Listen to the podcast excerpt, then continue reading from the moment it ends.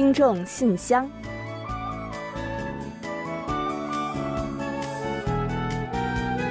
分享最新动态，聆听您的心声。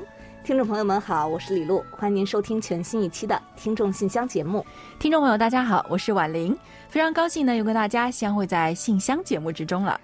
从十一月份开始啊，韩国呢已经正式开启了与新冠共存模式了。那其重点呢，就是要逐步的回归日常生活。嗯，是的，能够回归日常啊，真的是我们所有人都翘首以盼的。以前呢，并不觉得有什么平凡日常啊，但是呢，因为过去这失去的两年，才突然感觉，原来啊，平凡真的是弥足珍贵啊。嗯，说的没错啊。那这首当其冲的呢，人们最期待的就是旅游的恢复了吧？因为呢，大家都真的是憋了太久了，可不是吗？那政府呢，似乎也是非常的了解人们的这种需求，早早呢就准备了各种优惠。从本月新的防疫模式一开启啊，就顺势推出了各项的旅游支援。十一月份呢，被定为韩国的旅行月，那期间呢，会有各种出行交通和住宿费用的折扣，力度呢还都不小。像 KTS 高速列车啊，还有各景点的门票啊，还有国内旅游的套餐等等。最高的能有六折的优惠呢，真是不少啊。那我呢也看到了不少有关这个酒店还有度假村的费用返现优惠，那价格呢真的是不心动都难啊。还有呢，就是像高速巴士啊，也推出了不限搭乘次数的车票了。无限制啊！这一票在手呢，真的也就是能说走就走了。嗯，可不是吗？所以呢，非常希望旅行带来的治愈能够缓解人们因为疫情而无比郁闷的心情。那同时呢，也能给备受打击的旅游业带来一些曙光。当然啊，也不能忘了继续遵守防疫的规定，进行安全旅行。因为只有这样，才能形成防疫和恢复旅行等日常生活的相辅相成嘛。是的，那如果呢再出现这个疫情的反复，势必呢也会影响我们回归日常的步伐吧。所以呢，大家愉快的同时啊，还是要做好防护措施的。最期待的呢，还是能够早日彻底的终结疫情，我们都能够完全回到正常的生活轨道去。嗯，相信啊，这是我们所有人的共同心愿。好了，接下来呢，就让我们一起正式打开今天的听众信箱，看看呢还有哪些内容要跟大家一起分享。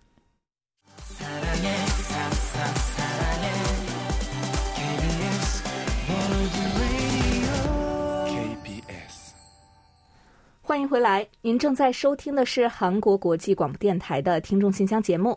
首先，我和婉玲还是来为大家介绍一下本期节目的主要内容。嗯，我们这一期的节目呢，仍然还是设有韩广动态、来信选读和生日祝福等几个小栏目。在生日祝福栏目中呢，我们要分享的是李雪听友提供的一段人生感言，然后呢，会为过生日的听众朋友们送上一首韩文歌曲，作为我们给大家的生日祝福。在生活的发现栏目之中，本期呢将介绍的是林小林听友提供的生活小贴士：做蛋糕的注意事项。烘焙呢可是现在很多人业余最大的爱好之一了。那如何做出漂亮美味的蛋糕来呢？稍后啊，我们带大家一同去了解。嗯，接着呢，我们将进入专题讨论，继续就十一月份的话题听一听听友们心目中都有哪些最想要铭记的人。在本期有问必答栏目之中，易贤将回答宋志新听友有关韩国住宅类型的问题。节目的最后呢，仍然是我们的点歌台。卢焕丽听友上周呢写信来说呢，想要点播一首歌曲给朋友们。那今天啊，我们就满足您的愿望。好了，节目呢我们就先预告到这儿，欢迎您继续收听。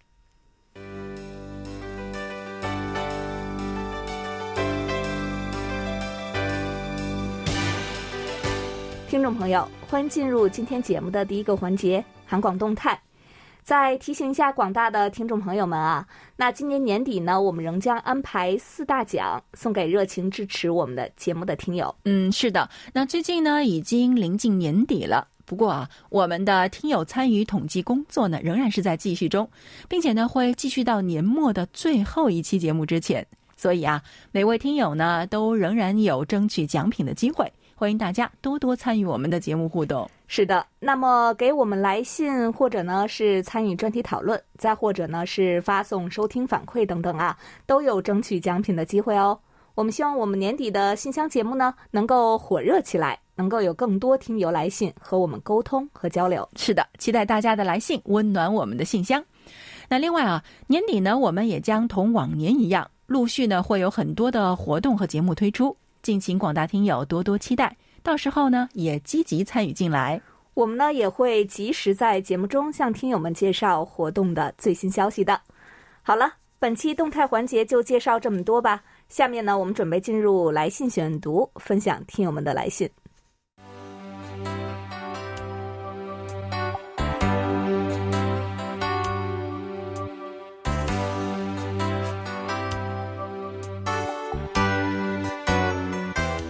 听众朋友，这里是来信选读时间。在介绍今天的来信之前呢，还是提醒一下听众朋友们，那鉴于年底邮政系统繁忙。为了不耽误大家的来信被及时介绍出来，我们呢建议大家呀多使用电邮和我们进行沟通。是的，那具体的电邮地址呢和我们的其他联系方式以及收听方法，我们将在节目尾声的点歌台环节中进行介绍。好了，下面呢我们就开始介绍今天的第一封来信吧。中国山西的高哲听友写信来，谈到了关于取消两个短波频率的事情。他说。亲爱的韩广中文组各位编播，你们好。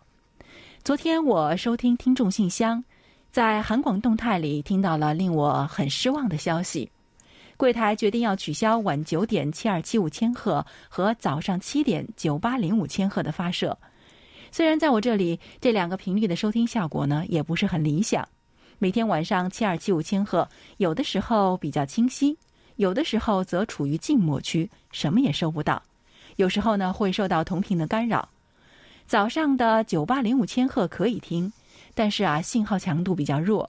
我自己平时也是很少收听这两个频率的，但是这两个频率取消的事情令我感到很不安，让我对于无线电广播事业的前景产生了巨大的担忧。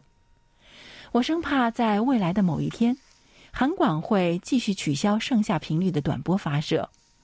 因为我对短波广播是情有独钟的，我也在短波上收听 KBS 的韩语和英语的广播。虽然我不能完全听懂语言，但也能欣赏音乐歌曲，这也是非常有趣的。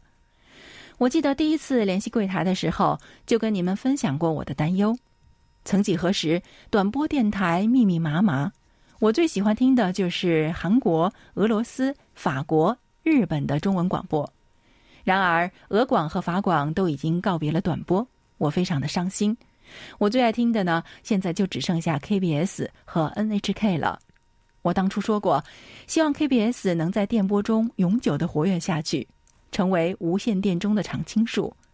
所以今日闻得这个消息啊，我的心情真是五味杂陈。那真心希望不要有任何频道再被停掉了。啊，好的。那首先要感谢高哲听友的来信啊。那其实自从我们告知大家呢，将有两个频道的短波取消之后呢，就有不少的听友陆续写信来，表达了跟您一样的遗憾之情。特别是那些一直都怀有短波情怀的朋友们，其实我们跟大家也是一样的，感到非常的遗憾和不舍。所以呢，为了弥补这些遗憾呢，我们也一定会更加努力的把节目做得更好，为听友们提供更多的服务。守护我们所有人的电波情怀。那当然啊啊，也希望各位听友呢可以跟我们有更多的互动，咱们一起把韩广的中文节目呢搞得更加丰富多彩。这样的话，我想才会更有生命力吧。在任何的浪潮的冲击下，也都能处于不败之地，把“消失”这个词啊从我们的字典里完全的剔除出去，怎么样呢？让我们一起加油吧！好的，非常的感谢高哲听友。接下来呢，我来介绍一下黑龙江刘畅听友的一封来信。他说：“韩广的各位主持人、编导老师，大家好，我是哈尔滨的刘畅。最近收听了十月九日韩文杰韩广制作的特别节目，也是非常的感动。印象深刻的两封视频信，第一个就是越南听友写给父亲的视频信。大多数天下父母心都是一样的。”曾看到过一个六十多岁离异后第一次给自己点炸鸡的母亲写的让人很心酸的留言：六十多年的人生，第一次为自己点炸鸡，第一次吃炸鸡里的鸡腿。父母年轻的时候也是被疼爱的孩子，物质上、精神上也是享受着满满的爱。成家有了子女，肩上的重担多了。当想去旅游游玩的时候，不能说走就走，要更多的考虑照顾子女。之前想吃就吃的美食，也是更多的想着留给孩子。有疾病也轻易不愿意去医院，怕给子女造成负担。想来呢，也是非常的心疼，更加觉得一定要尽自己所能，让父母生活的幸福开心。第二个印象深刻的视频信呢，就是乌兹别克斯坦听众的信了。市场上偶然的巧遇，改变了一个人的命运。善良的韩国夫妇用爱温暖了一颗渴望父母之爱的心，这份温暖足以让一个人能够努力使自己变得更加出色。这位听众是幸运的，在生命中遇到这样的如同父母一般的好老师。把这一段视频信呢，也是转发给了我的初中英语老师。这位老师呢，可以说是在我精神上感到最艰难的初中阶段，给了我最大支持的老师，也是最感激的一位老师，至今保持联系。借着节目中的视频信，也是对我的老师再一次表达了感谢，感谢可以遇到一位这样的好老师，也很感谢韩广在韩文节带来的感动满满的节目。十月九日韩文节，纪念世宗大王创造韩文的节日。世宗大王可以说是韩国民众最爱戴的一位朝鲜王朝时代的王。今年十月九日，看到也是开展了不少丰富多彩的线上纪念活动。印象深刻的第一个是关于世宗大王创造韩文过程的舞台作品，以演唱会的形式线上放送，并且也在世宗大王的亡灵进行了歌曲表演。第二个，每次合唱效果都让人感到非常震撼的韩国国立合唱团也创作了歌曲。并且结合演员的表演，为观众讲述了世宗大王的故事。嗯，好的。每年的十月九日呢，对韩国民众来说啊，都是非常有意义的一天，所以呢，也会安排各式各样的活动来纪念的。那我们呢，这几年呢，也是接连在下半年启动韩语大赛，并且呢，在韩文节当天啊，推出特别节目来收官。今年的活动呢，主题是视频信。我们呢也因此收到了大量听友发来的非常感人的视频。那流畅听友呢今天提到的两个呀，也是我个人印象非常深刻的，非常的感动啊。呃，还没有听过的朋友们呢，也可以去我们的大赛活动主页观看视频，或者呢，也可以收听我们的韩文杰特别节目。我们每个人呀都会有非常感恩的对象。那听了我们的节目之后呢，大家不妨呢也找机会向他们表达出来吧。好的，非常感谢流畅听友对于我们韩文杰特别节目的啊支持和肯定。那康真恒听友呢也写信来给我们分享了他的近况，呃，跟高哲听友一样呢，他在信中啊也表示了对七二七五和九八零五千赫这两个频率停播的遗憾，说他呢自己在浙江家里的时候呢，常常会收听九八零五千赫。嗯，是啊，对于经常利用的朋友们来说呢，遗憾一定会更多吧。另外，康正恒听友呢在信中还提到了他自己最近的学习生活。他说啊，十月中旬的时候，兰州发生了疫情，兰州市内出现了几个本土确诊病例。就是在今天，我们做完了第六次核酸检测，距离最理想的解封时间呢，大概还有十五天左右。最近一段时间，城市里所有的聚集活动都停止了，我们又重新回到了线上上课的状态。课程进行的部分环节都已经按下了暂停键，除了课程之外，部分的重要考试也受到了影响。因为疫情，甘肃省的教师资格证考试呢，直接推迟到明年才进行。所以啊，真心希望早日能够解封，回到正常的学习生活中去。这个学习的时间过得真是太快了，不知不觉就来到了十一月。虽然是又回到了线上上课。但是感觉呢，却比以前更加忙碌，有很多事情要去做，还是希望一切都能够顺利。最后啊，附上三张今天拍摄的照片，这是秋天最亮丽的时候，学校里的每个季节都有每个季节的样子，一年四季不重样，真的特别棒。祝大家身体健康。好的，啊，不少的中国听友写信来呢，都提到近期国内疫情出现了反复的事情。那看来康真恒听友的学习生活也受到了一定的影响，已经做了六次核酸检测，上课呢也改成了线上，方方面面呢都按下了暂停键。不过啊，我感觉很了不起的是呢，康真恒听友的生活似乎却没有按下暂停键，他感到时间过得飞快，又感到很忙啊，就是说明啊，他的生活过得非常的充实，真的是太棒了。那在这里呢，我们也祝康真恒听友他在生活的那个地方，他的学校能够早日解封，让他的大学生活呢也过得更加有意义一些。哦，对了，还要感谢您发来的美景照片啊！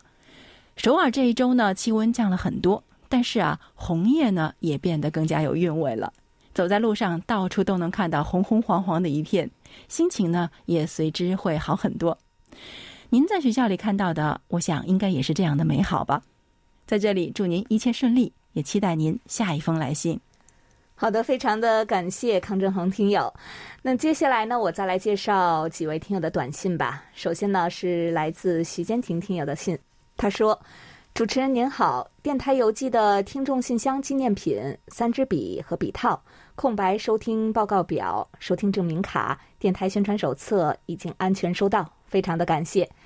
网页收听呢，我这里遇到了一些问题，购买的路由服务出现问题了，经过摸索啊，终于恢复了。”附件呢是今天收听中文节目时拍摄的，图片中时间是美国纽约。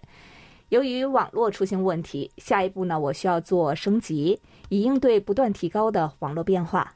此支祝工作顺利。好的，徐坚婷听友，非常的感谢您为收听我们节目所做出的各项努力啊。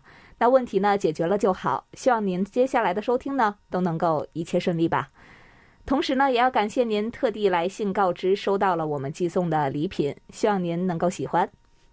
另外呢，孟泽听友也发来了一封短信，并且呢分享了照片。信中说到啊，收到了惊喜，是你们的礼物。每次考试前一周左右呢，都能够收到礼物，还没有打开啊，先猜猜看吧，过几天再看。放上天津的照片，十七号我有考试，加油吧。嗯，好的，孟泽听友，请加油哦。看来呢，您和我们真的也是非常的有缘分啊，要不然呢，怎么会是每逢考试都会收到我们的一份祝福呢？那希望这份幸运啊，也伴随着您迎来更大的幸运，祝您考试呢能够顺利的通过。另外呢，我们还看到您分享的照片呢，是天津的市井，还有呢马儿的照片，这是不是也寓意着您会马到成功呢？一定加油吧！那最后呢？呃，鉴于有一些听友呢询问我们为什么要做听友登记，以及呢能不能点播中文歌曲，嗯，那在这里呢也向大家再来说明一下吧。我们进行听友登记呢是为了方便和听友来进行沟通，同时呢为听友们发送礼品和宣传资料。所以啊，在有新听友加入我们的时候呢，我们都会进行登记的，呃，包括听友的真实姓名，还有呢地址、联系电话等等信息。那当然了，如果有听友呢是对此比较介意的，我们也是可以理解的。不过呀，如果呢是因为担心个人信息保护问题，那么大家呢大可以放心啊。韩国呢有严格的个人信息保护法，我们呢也会严格遵照国家的法律来保护大家的信息呢不被外泄。另外呢，就是有关点播歌曲的问题啊，那根据我们的节目宗旨等各方面的原因吧。那我们的广播呢是只能播送韩国歌手演唱的歌曲，所以呢还请听友们多多的谅解。同时呢，我们也欢迎广大听友呢随时来信参与听众信箱的点播台环节点歌。有这么多好听的 K-pop 歌曲，我们希望和更多的朋友呢一同欣赏。好的，非常感谢各位听友的来信。那接下来呢，这封信啊是辽宁的李雪听友写来的。也许呢是因为是一封久违的信，所以呢稍微长一些。他在信中是这么说的：“亲爱的婉玲、李璐以及汉斌，你们好！在浪漫洁白的冬日里，在此我想问候韩馆各位家人平安快乐。有一段时间没给你们写信了，好想念你们哦。不知道最近大家过得好吗？”这时，韩国首尔已经很冷了吧？还请大家多多注意添衣保暖哦。哦，是的，刚刚我们也说过啊，这一周呢，韩国降温，我们呢都已经把冬衣穿上了。李雪天友那里呢，一定也很冷了，也希望您保重身体哦。李雪天友还说，每到入冬呢，他都会重温一部韩国的电视剧。韩剧《冬季恋歌》在当时可是红遍了亚洲。最近又重温了这部经典韩剧，给我的感觉依旧如初的喜欢，悲情伤感，让人感动流泪。崔智友、裴勇俊将剧中的角色演绎的特别的真情和动情。追看经典韩剧给我带来很多的享受，有着满满的美好回忆。不知道两位美女主播都看过哪些经典韩剧？对于现在的韩剧又有哪些追剧的心得和喜爱呢？哇，又听到美女主播这个称呼，很开心哦。那其实呢，我自己也是一个韩剧迷，那几乎所有的经典呢我都看过啊，其中当然也包括《冬季恋歌》。那最近啊，也有很多剧在追的。那前段时间呢，我刚刚看过《鱿鱼游戏》。那如果您还没有看过的话呢，建议您一定看一下。我感觉这个奈飞全球第一的评价啊，还是蛮名副其实的。还有就是之前呢，李雪听友呢曾经发过天空的照片给我们分享。那我记得那个时候啊，云朵呢是呈现出一个天鹅的模样，非常的美。这一次啊，他又发来了一些大海的照片。他说，在十一国庆小长假里。我和弟弟又去了海边。十月里，海边的风很大，伴有许多的凉意。海水拍打着整个岸边，潮起潮落，海鸥飞舞，似乎很宁静，也很欢喜。看着人们漫步在沙滩，看着小孩子们在岸边丢小石子、玩耍嬉戏，这些都是最有故事的一道美景。拍了一些照片跟你们分享。由于一段时间没跟你们分享收听广播的感受了。真是有太多的话要跟你们说。回想今年的韩广六十周年特辑节目，让我大受感动。特别是韩广各位主播们送上了满满爱意的祝福，看到了久违的主播常海宽、张静、刘艳萍等等各位大咖们透过视频的方式和广大听友相聚，哇，那一刻都让我泪目了。听到、看到最亲切的你们，让我回想起你们在韩广主持时的那段美好时光，真的是满满的回忆杀。听众们太想念你们了，太想听到你们的声音了。真心希望韩广今后啊，能够继续给我们这样欢聚一堂的机会，让我们能够重温这美好的情缘。好的，非常感谢您对我们六十周年特别节目的支持和肯定啊。好像大家都对于过往和现任主持人们的亮相感到非常的欣喜，所以呢，今后啊，我们也会尽量的去创造各种的机会，让大家与我们的编播通过各种的方式见面，可以期待一下哦。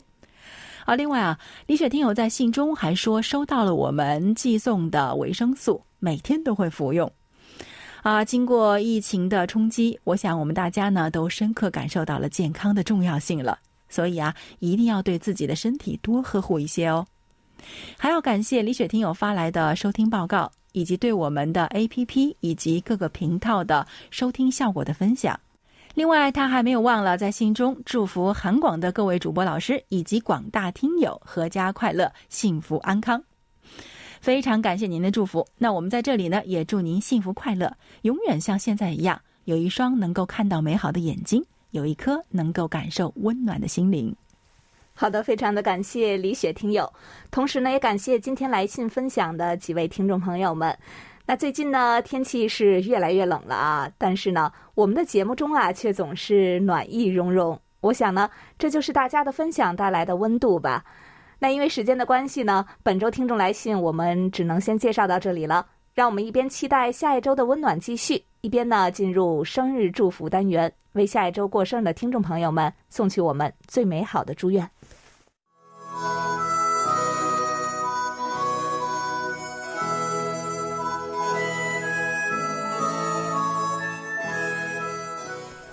每个生命都是独特且美丽的，组合在一起，共同谱写出了一曲婉转动听的生命之歌。此时此刻，在韩广这个大家庭里，让我们把最真诚的祝福送给您。欢迎来到生日祝福。今天呢，我们要送给大家的是一段由辽宁李雪听友分享的人生感言：善良。人生的快乐更多的是在付出中，而不是在得到中。一味的所求，往往给自己带来诸多的烦恼。因为善良，所以不曾伤害过他人。那么也就从未伤害过自己，因为善良，所以远离了仇恨，远离了纷争，远离了痛苦，因而生活中感受到更多的快乐。因为善良，我们懂得奉献，乐于助人，而我们也在奉献中收获了心灵的充实和纯净。人不随意苛求别人，不盲目要求自己，心在哪里，收获就在哪里。努力去做一个善良的人，做一个心态阳光的人，做一个积极向上的人，用正能量激发自己，也感染身边的人。用最美的心情迎接每天的朝阳，你阳光，世界也会因你而光彩。好的，感谢李雪听友同我们分享刚才这段话。好，接下来呢，我们就把这首由敖班扎卡帕演唱的《기분좋은 날》，就是好心情的日子，送给十一月十三日到十一月十九日过生日的所有听众朋友们，祝福大家不只是生日这一天，天天都有好心情。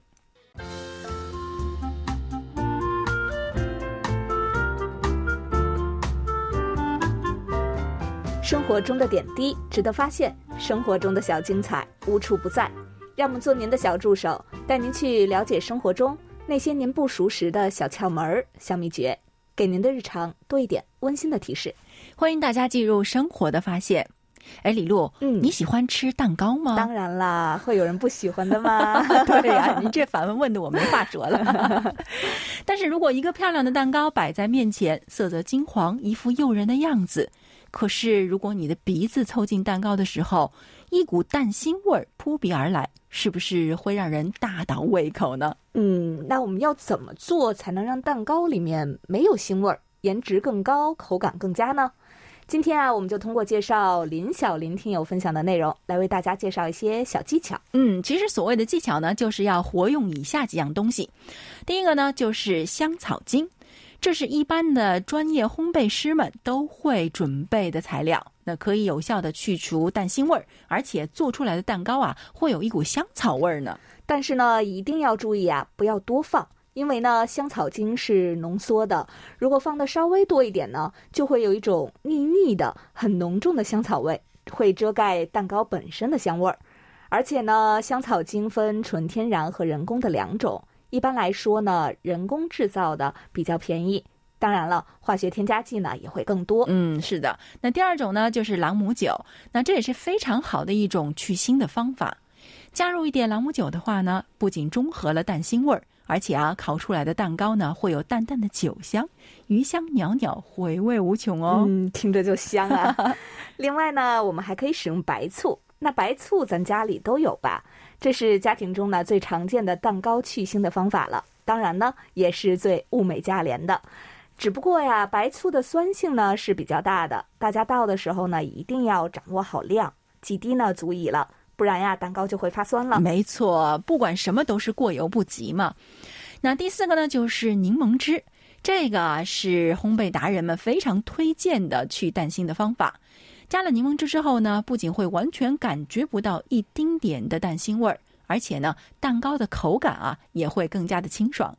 如果呢使用的是比较新鲜的柠檬的话呢，多放几滴，还可以吃出来明显的柠檬味道，酸酸甜甜，甚是好吃哦。嗯，那注意了啊，是越新鲜的柠檬，当然效果就会越好。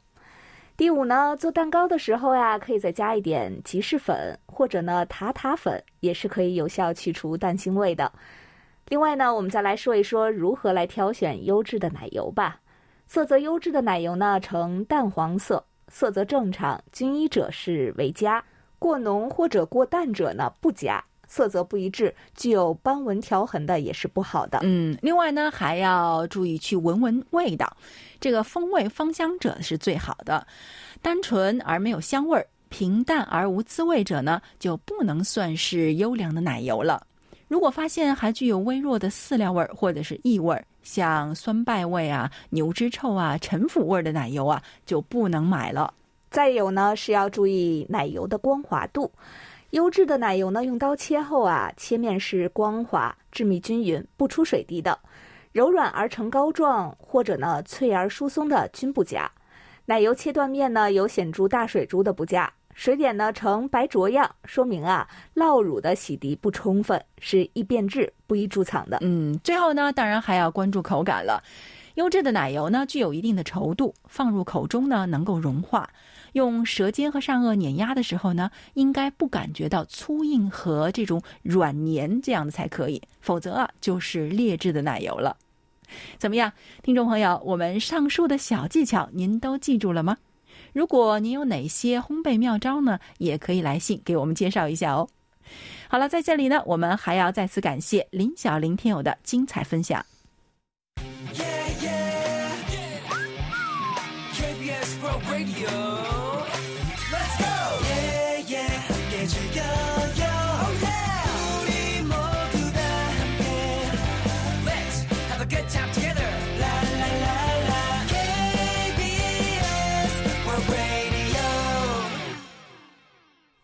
好的，欢迎回来，这里是韩国国际广播电台的听众信箱节目。下面我们准备进入今天的专题讨论，继续就十一月份的话题分享听友们的观点。在此之前呢，我们还是先来预告一下十二月份的讨论话题内容。十二月份的话题是，请谈谈二零二一年您的成就与收获。每月详细的讨论话题内容，大家可以前往我们的官网，找到听众信箱专题讨论板块来进行查阅。希望参与讨论的听众朋友，请将您的想法写成短文，并提前发送至我们的邮箱。目前呢，我们仍在征集十一月份的话题讨论，欢迎听友们积极参与，畅所欲言。幸运的听友们呢，还会有机会啊，获得我们赠送的精美奖品。好的，下面呢，再来介绍一下本月的讨论话题吧。请谈谈您心目中最想要铭记的人。好的，下面我们就一起来分享一下听友的讨论内容。今天要跟大家分享的是黑龙江省流畅听友的观点。他说：“要铭记生命中默默为我撑伞的人，受人之恩铭记于心，铭记那些失意时帮助过我的人。都说锦上添花容易，雪中送炭却可遇不可求。”仔细想想，确实如此。人这一生总会有遇到难处的时候，那些在你失意的时候愿意伸手扶你一把的人，一定要铭记于心。有人曾说，唯有身处卑微，最有机缘看到世态人情的真相。在我遇到困境的时候，肯帮助我的人，永远都要铭记在心。铭记得意时点醒我的人。有句话说的很真实。世界上再没有比说真心话更难的事情了，肺腑之言难求。生活中人人都愿意说好话，因为不会得罪人；难听的批评之词却会给人心里添堵，惹人嫌弃。然而，那些愿意对我如实相告、批评我的人，才是真心对我好的人。敢于说真话、指出我的缺点的朋友，是不愿看到你不断重复错误而不自知。不愿看到你蹉跎岁月，不愿意看到你无比后悔之时，却发现已经来不及改变的。难听的话、批评的话虽然不好，但却是很真心。一定要好好铭记、珍惜这样的人。这个世界上，并不是所有人都会真心实意对人。生命中那些真心对我们的人，一定要好好珍惜，因为他们是我们的贵人。做人要常怀感恩之心。贵人恩人要永世不忘，遇事落难时帮助我们的人不能忘，得意忘形时点醒我们的人要珍惜。生命中那些为我们默默撑伞的人，是一辈子的贵人，一定要感激并且铭记。好，以上就是流畅听友关于本页话题的观点。好的，感谢流畅听友的分享。本期专题讨论我们就介绍到这里。接下来进入下一个环节，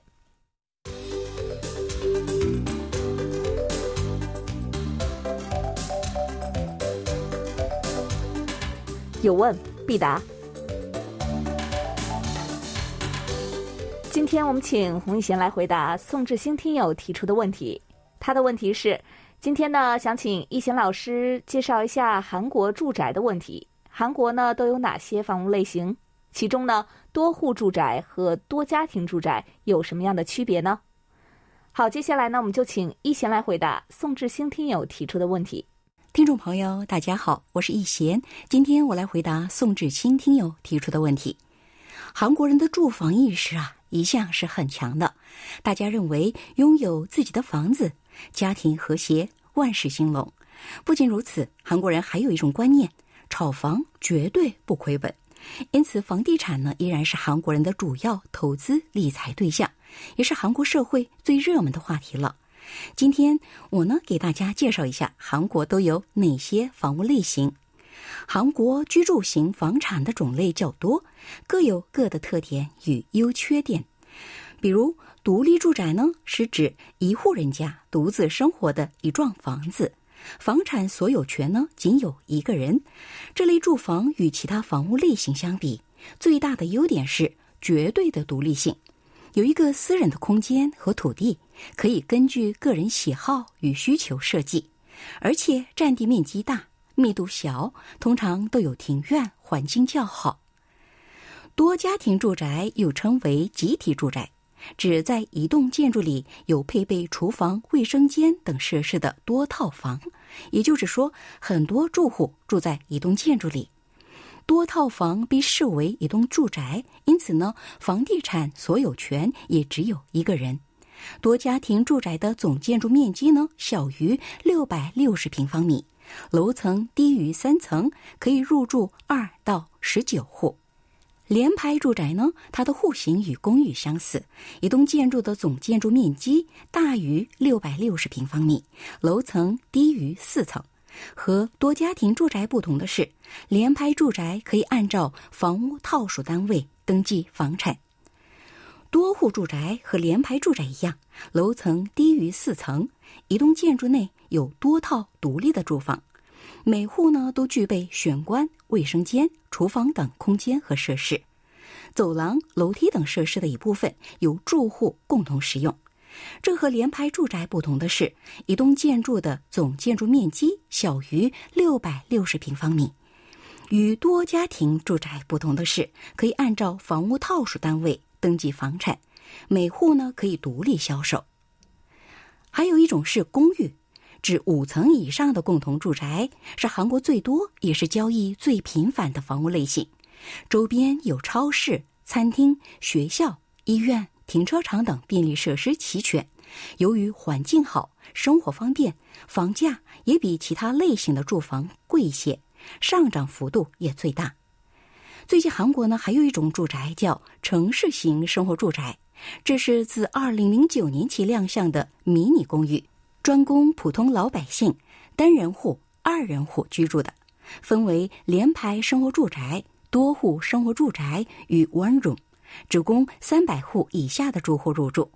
好了，听众朋友，今天给大家介绍到这儿，希望宋志新听友满意。我们下次再会。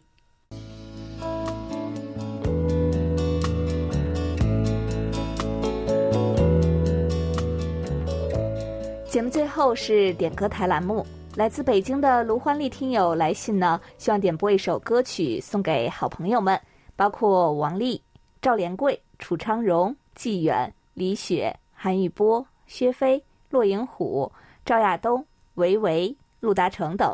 祝大家呢工作顺利，万事如意。非常感谢卢焕丽听友点歌送祝福。那我们呢为您挑选了一首由申胜勋演唱的《I Believe》。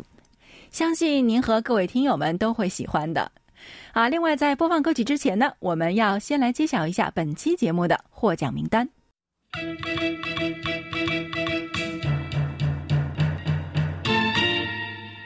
本期节目的奖品，我们分别送给林小林听友和顾伟听友。嗯，恭喜两位听友。另外呢，还有两份奖品，我们要送给张一征听友和徐晨峰听友。好的，恭喜几位获奖听众朋友们。另外呢，在节目尾声再来介绍一下我们的联系方式。我们的电子邮件地址是 chinese at kbs 到 co 到 kr。